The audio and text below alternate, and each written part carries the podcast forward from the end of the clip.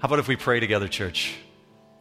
God, we thank you for this time in which you've gathered us together to refocus us, to bring our thoughts in line with your thoughts, to make our ways like your ways. God, we praise you in the name of Jesus, He alone who is worthy of praise because of what He did in our life. We thank you and praise you for the reality that we've just declared to you. You are holy. It's in Jesus' name that we proclaim this. Amen and amen. How about if you have a seat, church?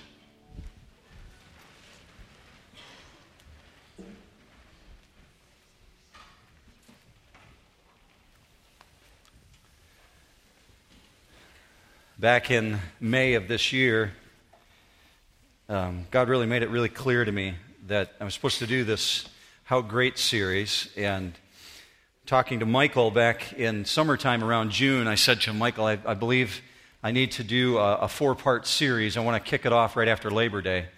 Um, yeah, I was thinking that John would be done, okay? So John wasn't done, and, and so we stretched it out, and uh, I said, you know, I still want to do this thing right after John is done. Um, so, a, a short four part thing How great is our God? Next week, How great the fall.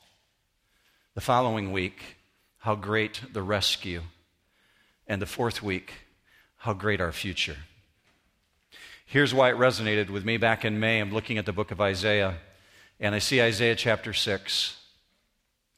And Isaiah said this in chapter 6, verse 1. In the year that King Uzziah died, I saw the Lord high and lofty and exalted upon his throne, and the train of his robe filled the temple. And above him stood seraphim. With six wings they covered themselves, and they flew and they called out. Isaiah said literally, they had six wings on their body. One covered their feet, one covered their mouth and their eyes, and one with which they flew. And as they flew throughout the temple, they cried out, Holy, holy, holy is the Lord God Almighty, the very basis of the song that you just sang. And Isaiah said, At the cry of Holy, holy, holy, the foundations of the temple trembled and shook. And Isaiah said, Woe to me! For I am a man of unclean lips, and my eyes have seen the King of glory. We need to be reminded in a time like this who's in control. That's what Isaiah was reminded of. In the midst of the hurricanes, in the midst of the political turmoil, in the midst of world trauma, God wants us to remember just who's in control and just how great He is. Because I find very often we become absorbed with all the little things going on in our world around us, with all the issues surrounding us, and we lose perspective of just who is in control. So here we come into this thing called How Great, because this is a day to reroot ourselves in the greatness of our God and to remember who He is when He speaks to us. So we enter into this first understanding that our God is a communicator.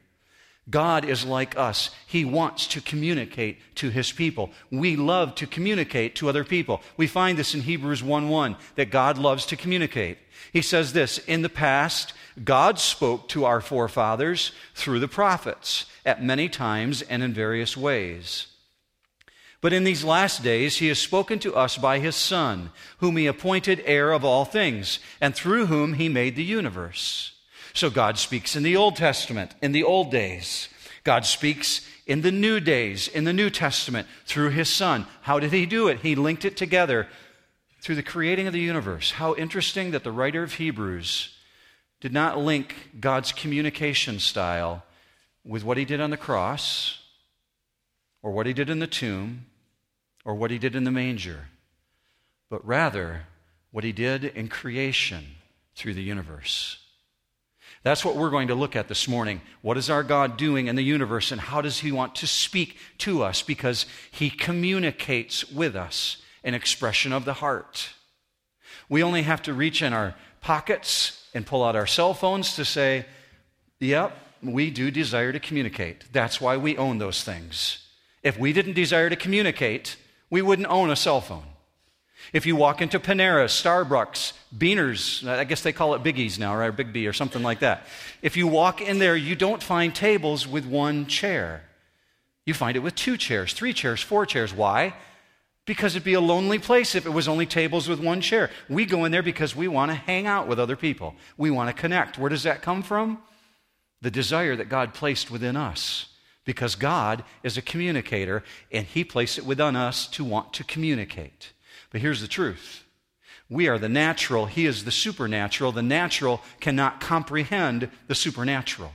And so it requires God to reach out to us. We can only know about God if He chooses to let us know what He wants us to know about Him. The only things that we know about God are those which He tells us because we're locked in this time space continuum. He's outside of that. So God desires to speak to us. That's why He gave us the Bible. It's a book of communication. It's your God talking to you. And this is what He tells us in 2 Peter 1.20. Above all, you must understand that no prophecy of Scripture came about by the prophet's own interpretation. For prophecy never had its origin in the will of men. Should camp on that. It's not originating from men. It originated with the heart of God, speaking through men to write it down. So he says, But men spoke from God as they were carried along by the Spirit. So your Bible that you hold in your hands is a distinct expression of his desire to reveal himself to you. I want him to reveal himself to you this morning because our God is great. And I have ways of showing you that this morning. Here's one example of that. Let's go to Psalm 19:1. The heavens are telling of the glory of God, and their expanse is declaring the work of his hands. Day to day pours forth speech, and night to night reveals knowledge. Look at the very first four sentences. Stop right there. Telling, declaring, speech reveals knowledge. That's your God communicating. Hey, listen up. I want you to understand, I'm trying to communicate to you. But this is what he says next there is no speech, nor are there words. Their voice is not heard. So it's a silent revelation, but nonetheless a revelation of God. It's unmistakable. And then he finishes by saying this Their line has gone throughout all the earth, and their utterances, meaning constant talking, to the end of the earth. The word utterances in Hebrew is like this. If you've ever gone to a party, a social event, where there's so many people talking when you walk in the room, you feel like you have to shout to be heard, that's the word utterances. All of creation constantly speaking about who this God is. So it's saying, it's clear. Look at the universe. It declares my majesty and my massiveness. In order to get this in our minds, how this operates, I want to go all the way back to the beginning, to literally to the beginning, to Genesis 1 1. In the beginning, God created the heavens and the earth. Seven very simple Hebrew words. Now, I know if you count up there, you see 10, right? Well, in the English language, it takes more words to say it. But in the Hebrew language, it only took seven. Seven very distinct words that are the foundation of everything that follows. Everything in the Bible afterwards follows a foundation statement. And here's the three purposes in this particular statement. Number one, to identify the source. What's the source? God. Number two, to explain the origin of everything that is in the world. And number three, to tie the work of God in the past with the work of God in the future. Because everything that follows hinges on God carrying out this activity. So the foundation of everything that is summed up in Bereshit, Elohim, bara. In the beginning, God. Bereshit, the very first word, in the beginning, doesn't say when, just that it was. Elohim, the next word used, is a plural form or title for God.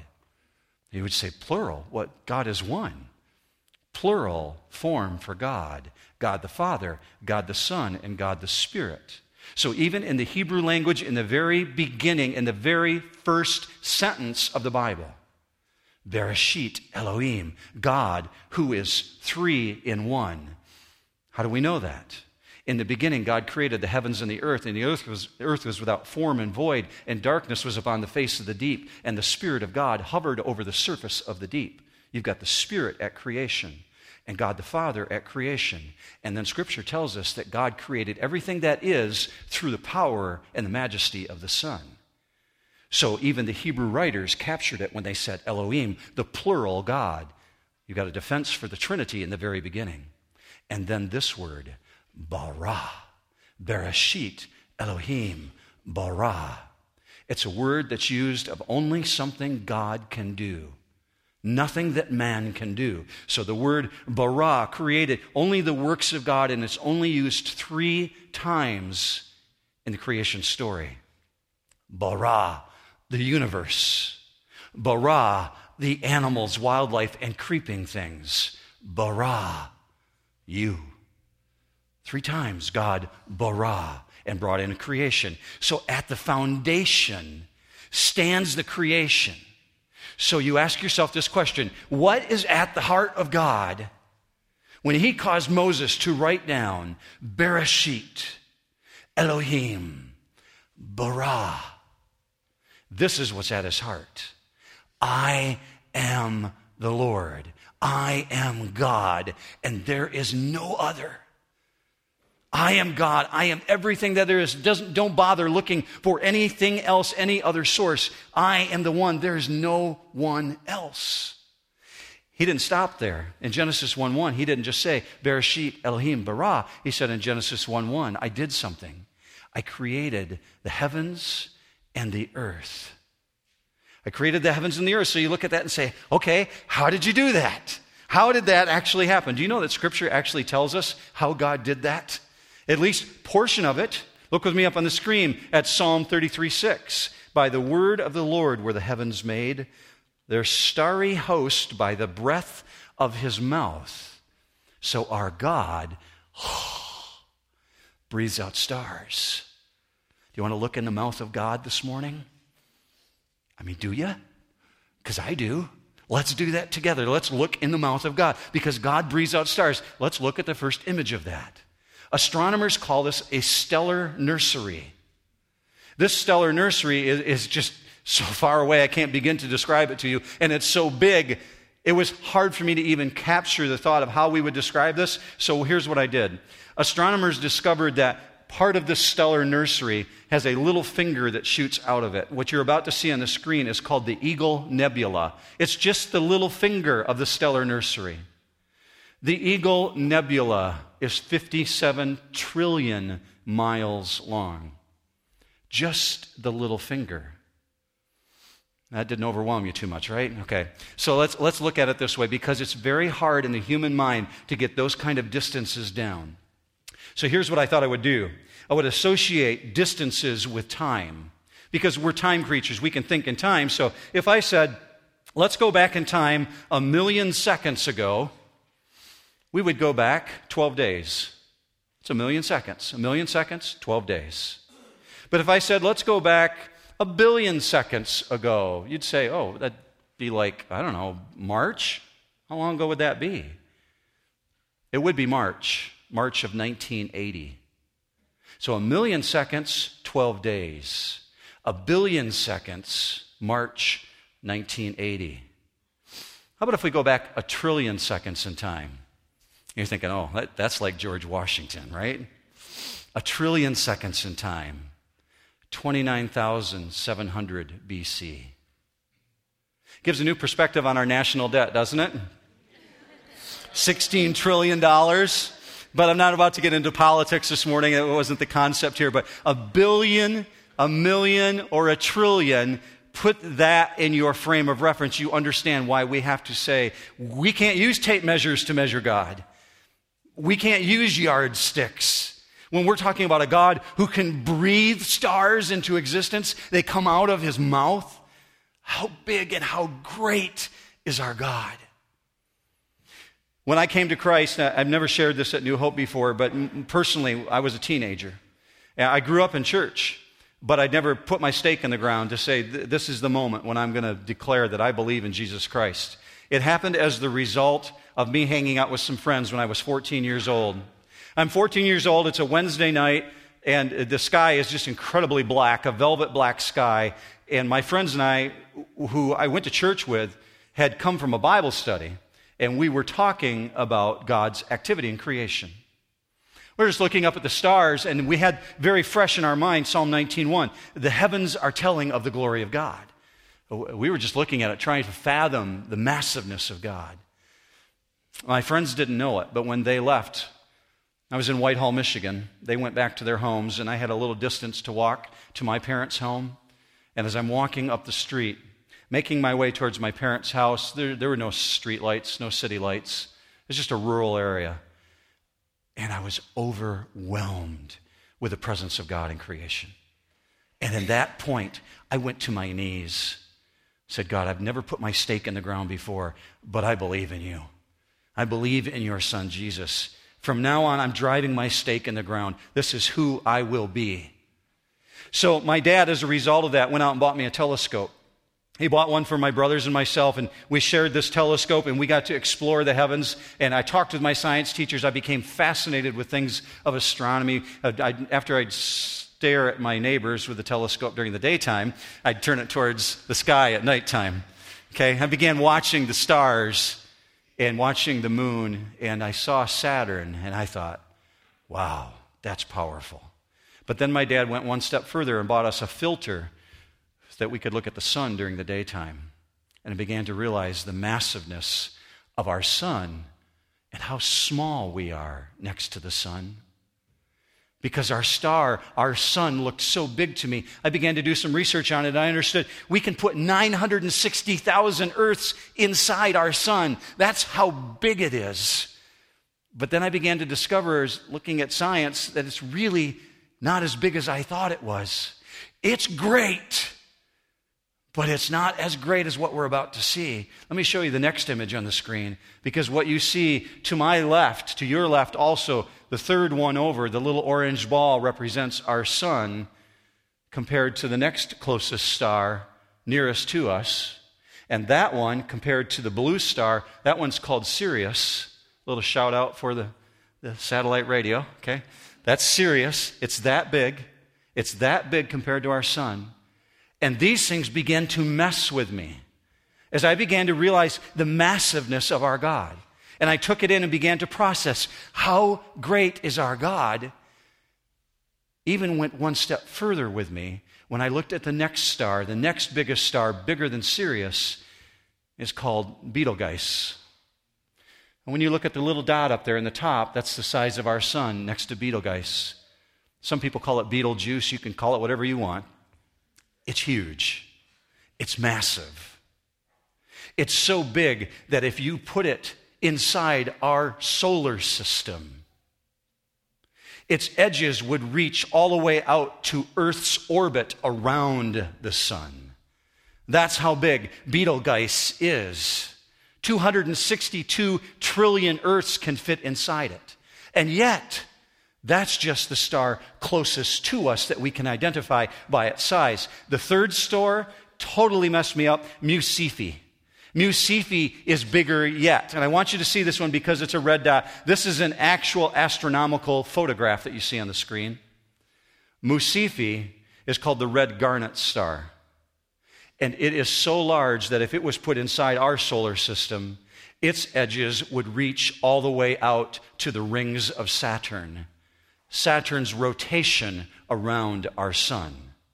That's how big that particular star is, and here's what's remarkable about it it's 38,000 times brighter than our sun.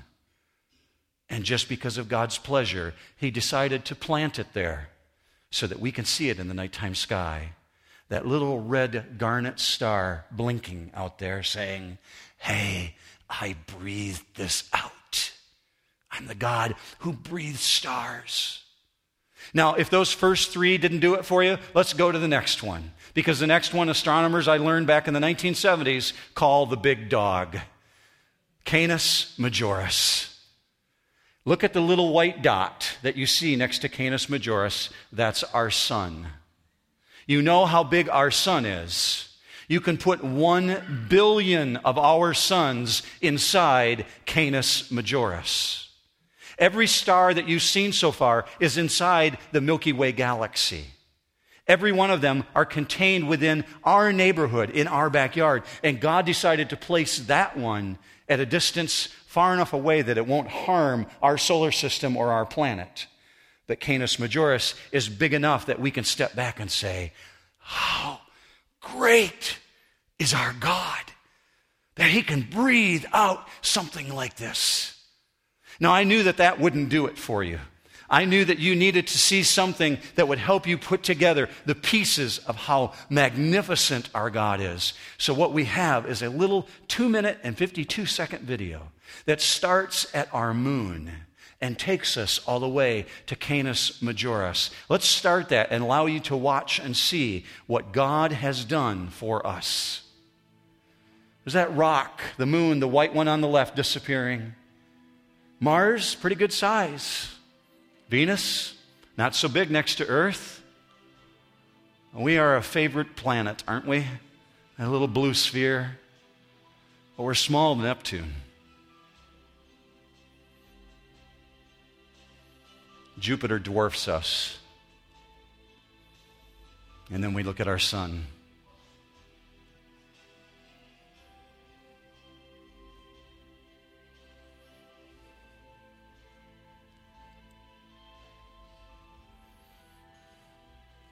We move from the giants into what's known as the red giants, and then moving over into the hyper giants.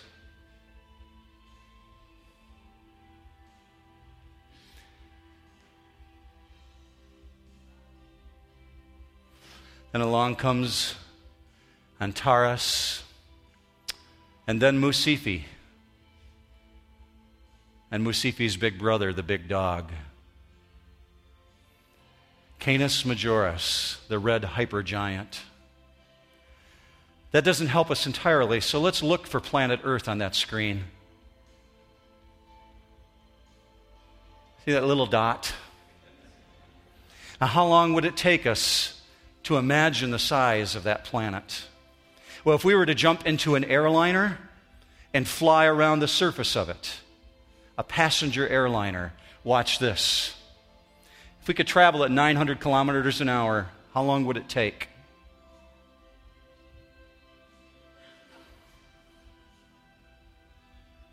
Eleven hundred years at 900 miles an hour to fly over the surface of something that God whew, breathed out.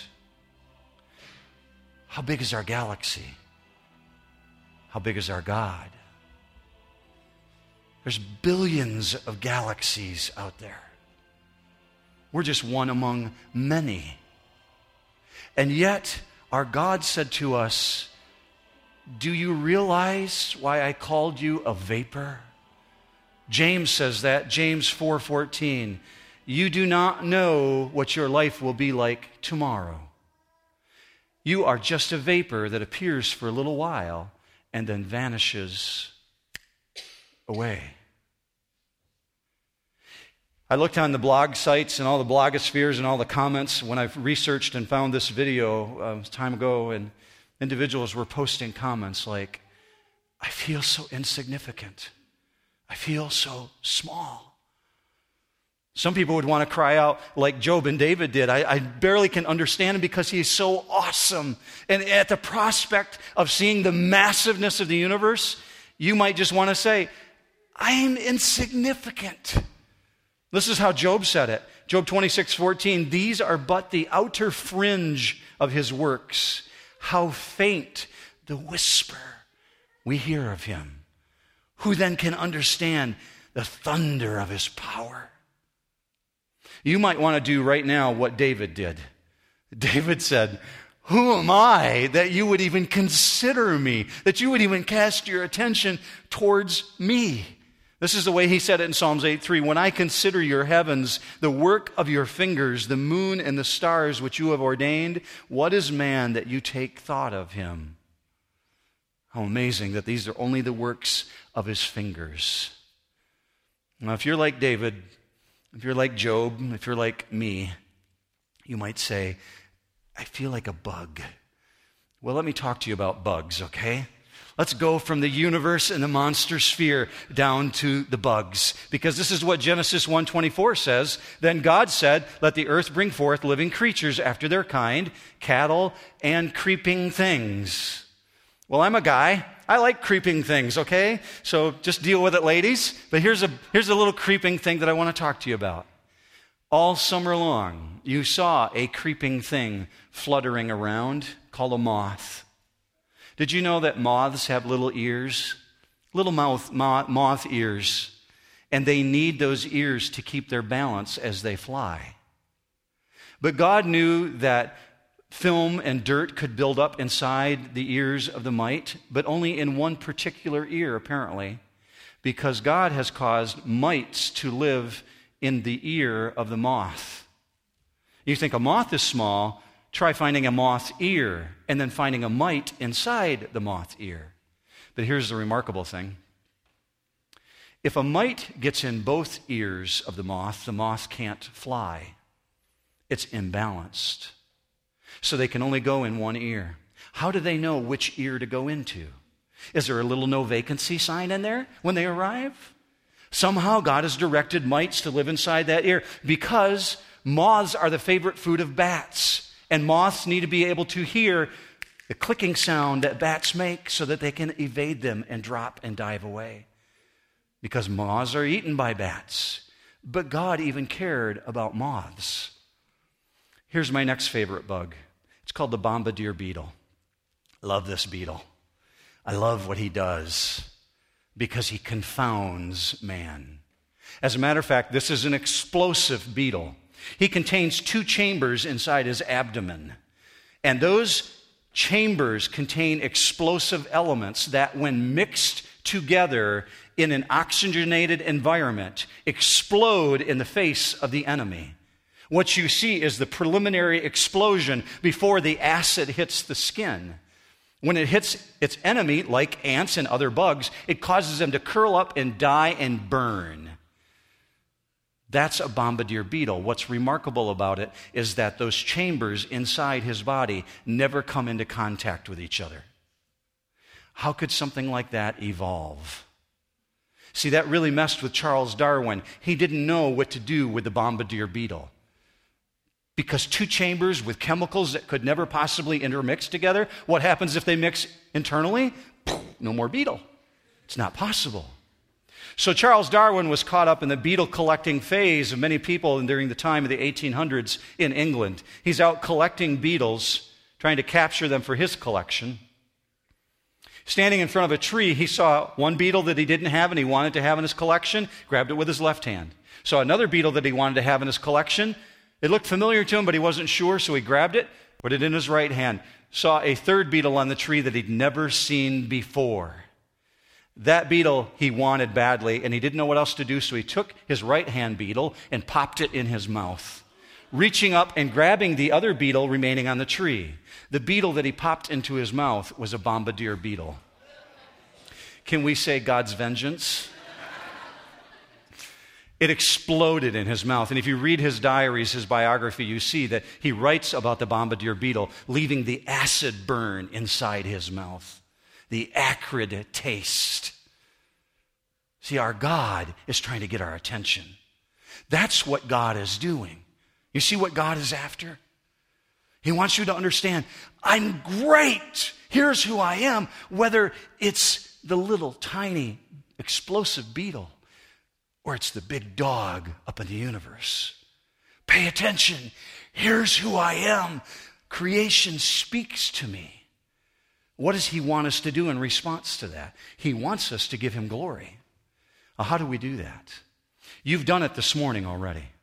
You did it when you read the, read the passage together with Michael, this one you see on the screen. First Chronicles 29 11 says this Yours, O Lord, is the greatness and the power and the glory and the majesty. And everything on heaven and earth belongs to you. So you did that. You said that together as a church. You proclaimed, Holy, holy, holy. You lifted God up. And so you gave him glory. Because we have all of this understanding, we have much to answer for as a people.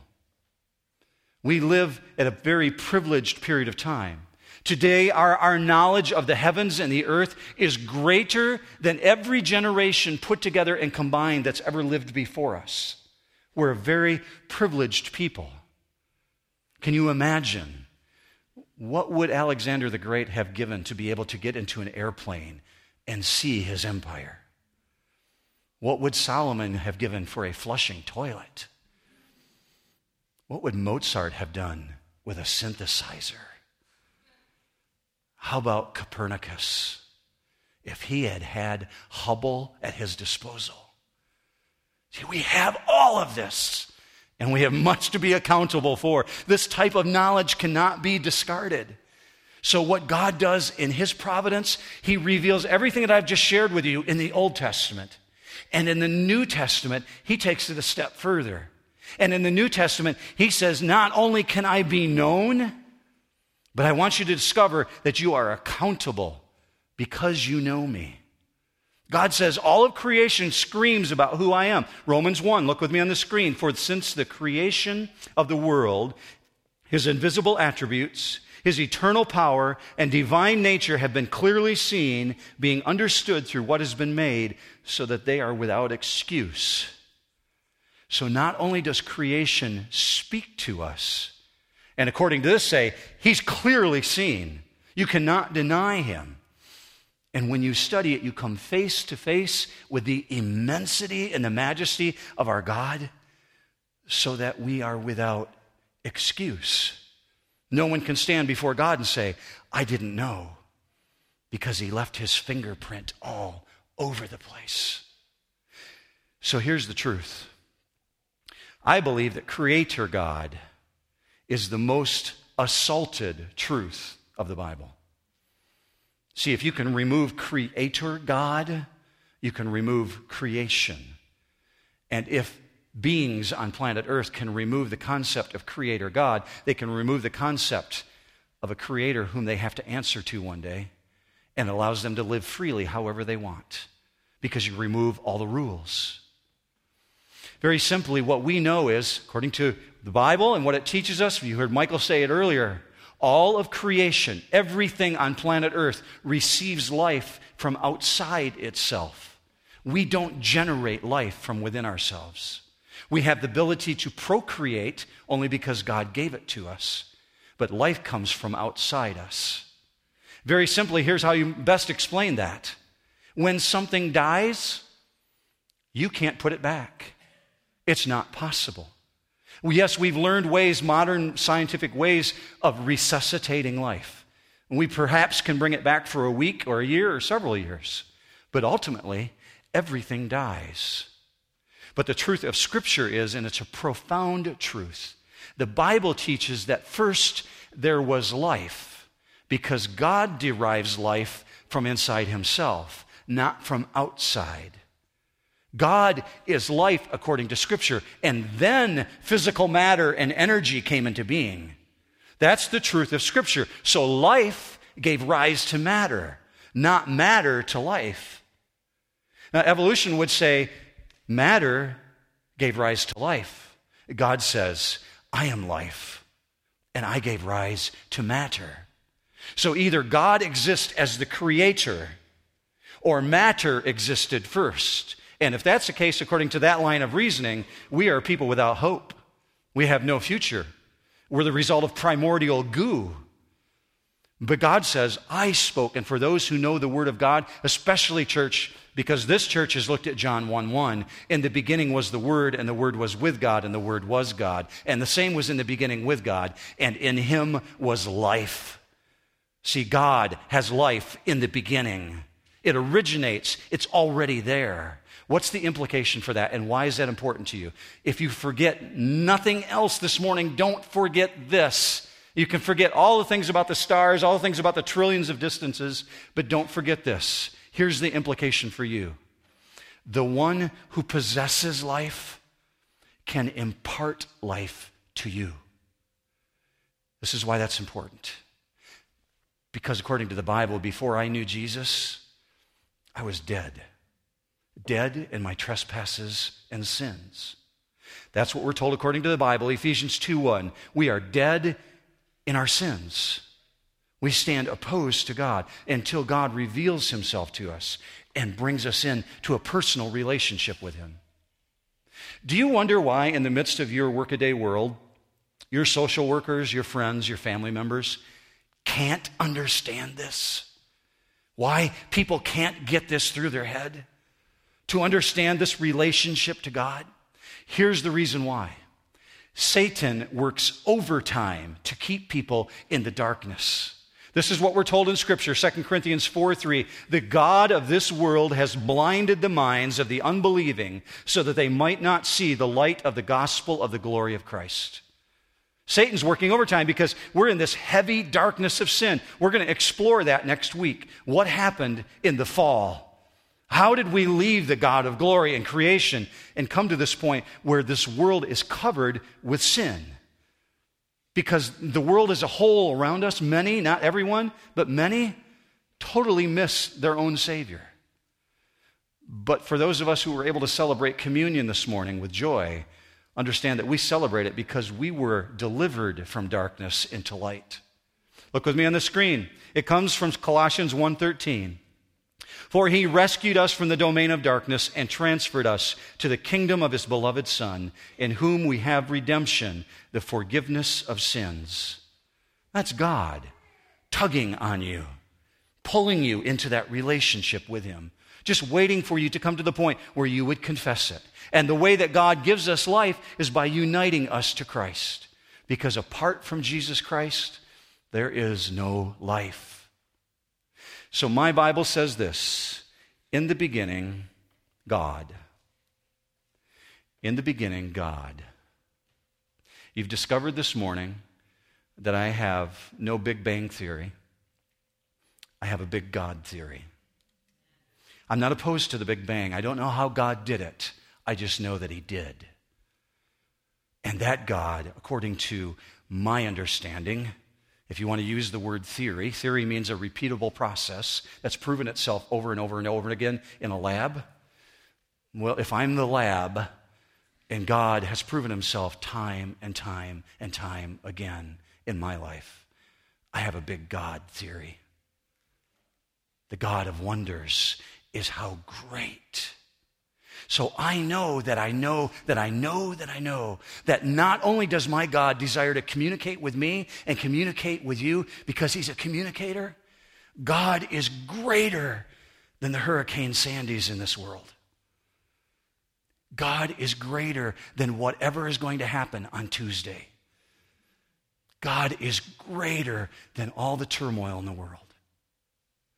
Let's go down one step further.